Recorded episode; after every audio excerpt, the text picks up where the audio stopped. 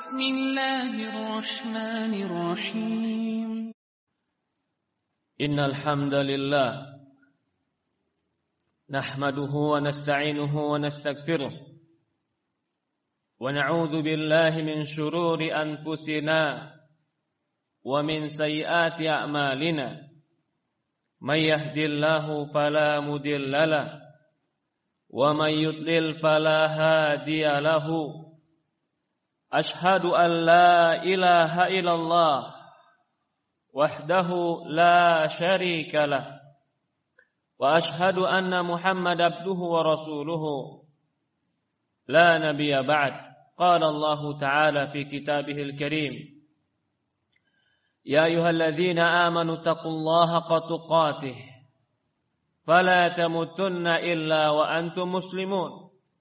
Wa qala Allah subhanahu wa ta'ala, يا أيها الذين آمنوا اتقوا الله وقولوا قولا سديدا يصلح لكم أعمالكم ويغفر لكم ذنوبكم ومن يطع الله ورسوله فقد فاز فوزا عظيما. وقال الله سبحانه وتعالى, يا أيها الناس اتقوا ربكم الذي خلقكم من نفس واحدة وخلق منها زوجها وبث منهما رجالا كثيرا ونساء واتقوا الله الذي تساءلون به والأرحام إن الله كان عليكم رقيبا. فإن أصدق الحديث كتاب الله وخير الهدي هدي نبينا محمد صلى الله عليه وعلى آله وصحبه وسلم وشر الأمور محدثاتها fa inna kulla muhdatsatin bid'ah fa inna kulla bid'atin dhalalah fa inna kulla dhalalatin finnar a'adhani wa iyyakum minan nar.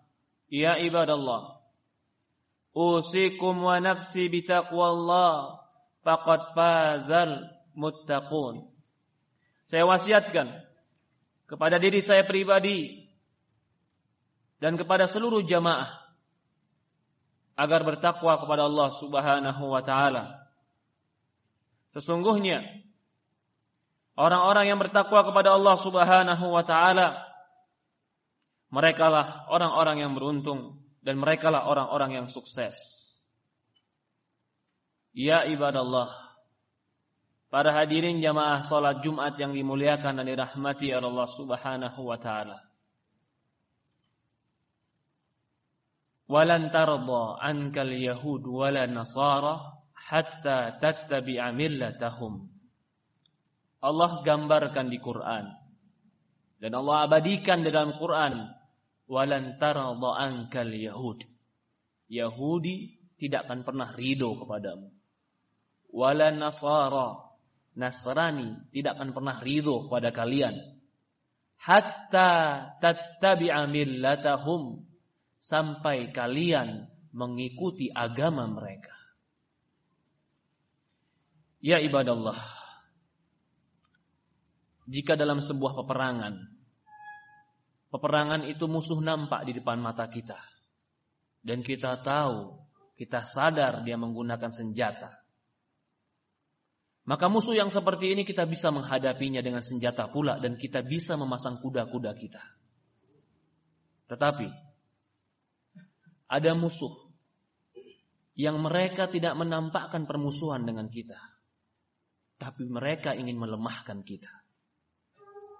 Ada musuh yang tidak menampakkan mereka bersenjata dengan kita, tapi mereka ingin meruntuhkan kita. Itulah yang dikatakan konspirasi. Merusak pemikiran, sehingga pemikiran tadi berubah, lalu cara pandang berubah, lalu sikap berubah, lalu hancurlah akidah. Akidah itu adalah keyakinan di hati.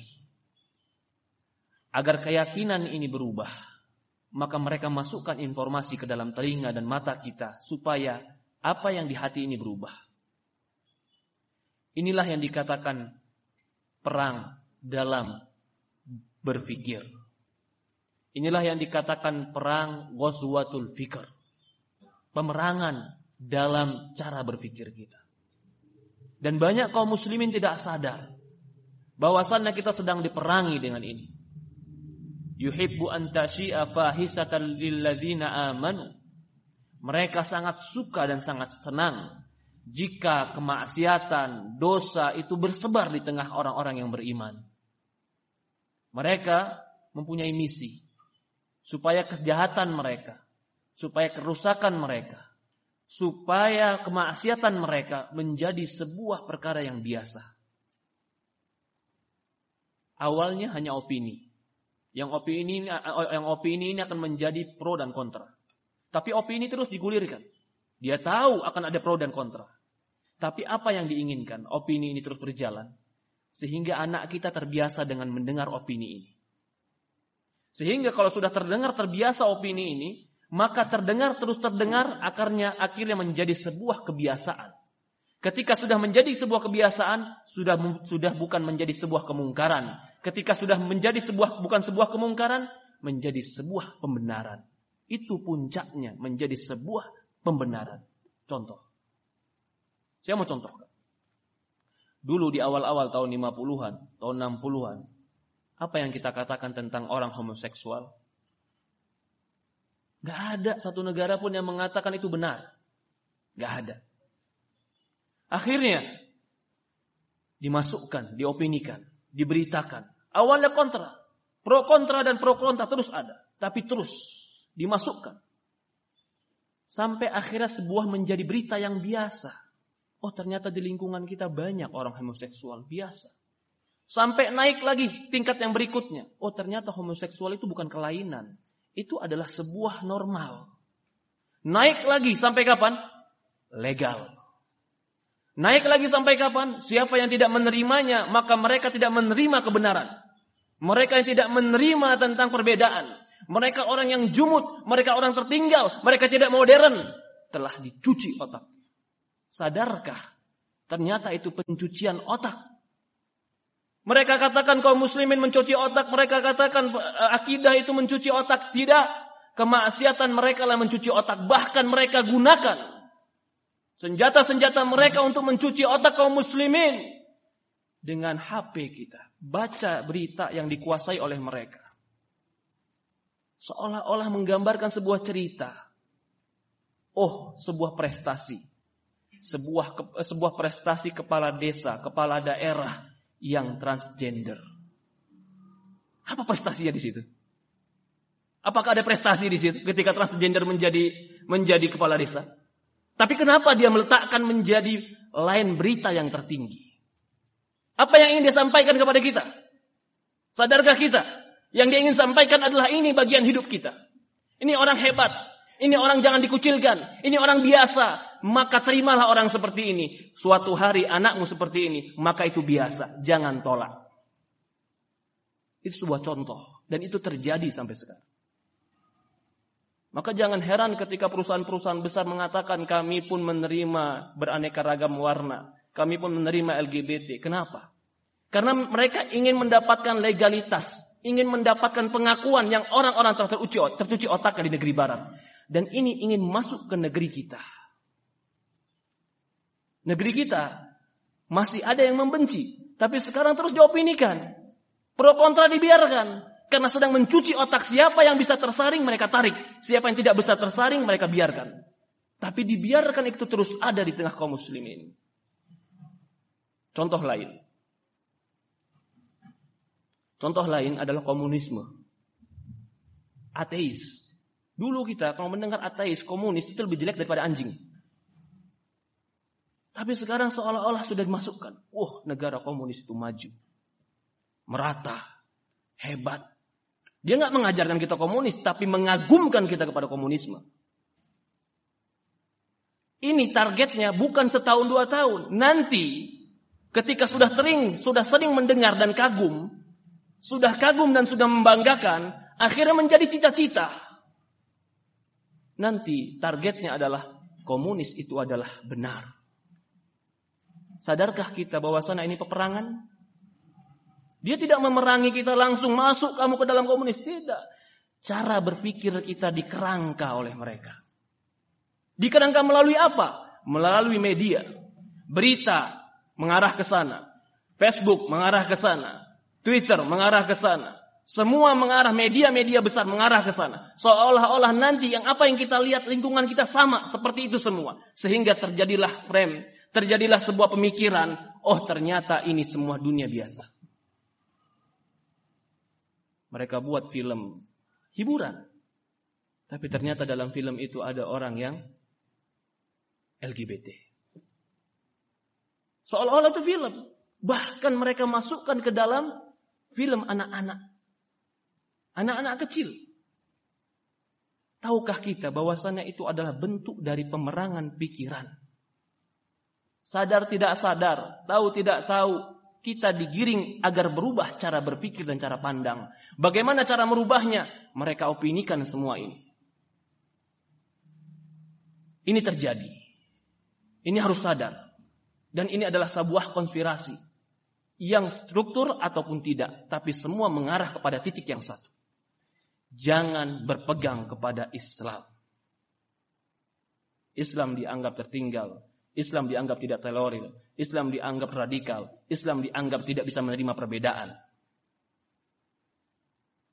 Apa yang harus kita lakukan? Apa yang harus kita lakukan? Yang harus kita lakukan adalah ku anfusakum wa ahlikum nara. Jaga keluargamu, jaga dirimu dari api neraka. Itu baru sebagian gambaran. Ada gambaran-gambaran yang lebih licik lagi yang mereka gunakan untuk menghancurkan kaum muslimin.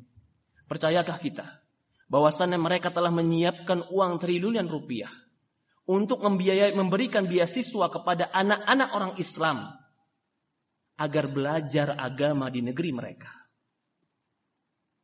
Percayakah kita mereka telah membuat universitas-universitas yang mereka katakan orientalis, ketimuran, mempelajari budaya timur? Semua itu cuman cover. Dalamnya adalah ingin merubah dan menarik kaum muslimin agar mereka tidak berpikir seperti pemikiran Islam. Mereka masukkan pemikiran mereka. Nanti pulang ke negeri kaum muslimin, kamu ucapkanlah sesukamu perkataan. Kamu ucapkanlah sesukamu akidah yang akhirnya berbenturan dengan kaum muslimin. Bahkan mereka dibiayai dan didanakan untuk menjadi orang-orang yang ucapannya didengar. Ini terjadi. Mengapa mereka bisa sekolah sampai S3 di negeri barat tapi yang dipelajari Islam? Siapa yang membiayai? Begitu mereka pulang, mereka punya kedudukan. Mereka bisa bicara di koran. Mereka bisa bicara di media. Siapa mereka? Siapa yang membiayai? Sadarkah kita ini ada? Ini ada. Ku anfusakum wa ahlikum nar. Dulu. Orang tua kita malu kalau anaknya itu keluar dengan pakaian-pakaian yang membuka auratnya. Tapi kalau sekarang, sebagian orang tua bangga. Kenapa cara pandang ini berubah? Kenapa cara berpikir ini berubah? Telah terserap dengan pemikiran-pemikiran yang disusupi melalui informasi, melalui TV, melalui media, melalui portal-portal yang mereka miliki untuk merubah kaum muslimin. Dari inilah betapa banyak orang tua yang soleh, tapi tidak sadar bahwasannya keluarganya, anaknya sedang dikerumuni dan sedang digerogoti oleh pemikiran-pemikiran barat. Akhirnya anaknya tidak mengikuti bapaknya. Jangan kita menjadi orang soleh sendiri dalam rumah kita. Jangan kita menjadi orang baik sendiri dalam rumah kita. Ajari anak kita agama yang benar. Ajari istri kita agama yang benar. Cucu kita, orang-orang dekat kita, ajari mereka dan tamengi mereka dari informasi yang tidak benar. Karena itu semua merusak akidah, merusak keyakinan, merusak apa yang harusnya dimiliki oleh seorang muslim dari keyakinan ketika dia bertemu dengan Allah Subhanahu wa ta'ala. Bahkan sampai permainan game mereka desain agar game ini bisa memasukkan pemahaman mereka. Sadar tidak sadar. Ini semua termasukkan. Memang kita tidak mungkin bisa menghindar dari kerusakan ini. Tapi kita bisa menamengi diri kita. Yang kedua, selain kita tamengi diri kita, adalah dakwah kepada Allah. Ajak manusia kepada kebaikan. Ajak manusia kepada agama Allah. Ketika saya katakan ajak manusia kepada agama Allah, bukan berarti semua kita harus menjadi ustadz saat ini juga. Bukan berarti saat ini kita langsung kita menjadi kiai, tidak. Sebagaimana mereka gencar menyebarkan informasi-informasi yang tidak benar, maka kita pun kaum muslimin harus bersatu menyebarkan informasi yang benar. Dari HP kita, di status kita, kenapa kita tidak statuskan perkara-perkara keislaman yang benar? Kenapa kita tidak statuskan haramnya komunis? Kenapa kita tidak statuskan haramnya khamar? Kenapa kita tidak statuskan haramnya perzinahan? Terus digaungkan. Sebagaimana mereka menggaungkan, kita gaungkan sebagaimana semampuan kita. Ketika mereka punya media, kita pun harus menggaungkan melalui media kita. Karena inilah yang dikatakan konspirasi dan opini. Jadikan status kita, jadikan media sosial kita, jadikan apapun yang kita miliki, yang kita bisa berikan informasi kepada orang lain, informasi tentang kebenaran dan Islam. Untuk mengkader, untuk memotong semua apa yang disebarkan oleh mereka. Jadilah kita pendakwah. Pendakwah dalam agama Allah. Bukan berarti berdakwah harus berdakwah dengan mulut kita. Kita bisa berdakwah dengan apa yang mampu kita kerjakan. Yang ketiga, bagaimana caranya kita menghadapi ini semua? Adalah amar ma'ruf nahi mungkar. Jangan pernah segan untuk mengingkari kemungkaran. Jangan pernah segan untuk mengatakan yang haram itu haram. Jangan pernah segan mengatakan salah itu salah dan benar itu benar. Karena ketika kebenaran dan kesalahan sudah mulai diburamkan dan dirabunkan, maka ketika itu anak-anak yang tidak belajar agama tidak akan pernah melihat mana yang putih, mana yang hitam. Tapi ketika kita betul-betul menegaskan ini adalah putih dan ini adalah hitam, ini adalah baik, ini adalah jelek, amar ma'ruf nahi mungkar ditegakkan, maka orang-orang tidak akan pernah lihat lagi abu-abu. Tidak akan ada yang dikatakan abu-abu. Semuanya jelas. Maka itu Islam mewajibkan amar ma'ruf nahi mungkar agar jelas pembatas antara hak dan batil. Lu'inal ladzina kafaru min bani Israil. Orang-orang kafir Bani Israil dilaknat oleh Allah dengan lisan nabi mereka. Kenapa? Wa kanu la yatanahawna 'anil munkar. Karena mereka dahulu tidak pernah menahan dan tidak pernah melarang daripada kemungkaran. Larang kemungkaran walaupun dari diri kita, dari anak kita, dari keluarga kita, dari tetangga kita, dari lingkungan kita. Ingkari kemungkaran. Sesuatu yang merusak agama kita, merusak akidah kita, merusak norma-norma kehidupan kita, ketimuran kita. Semua harus kita singkirkan. Karena itu bentuk dari konspirasi yang merusak akhlak anak-anak kaum muslimin. Barakallahu lakum fil Qur'anil Karim wa nafa'ani wa iyyakum bima fihi minal ayati wa dzikril hakim wa taqabbalallahu minni wa minkum tilawatuh wastaghfiruh innahu huwal ghafurur rahim.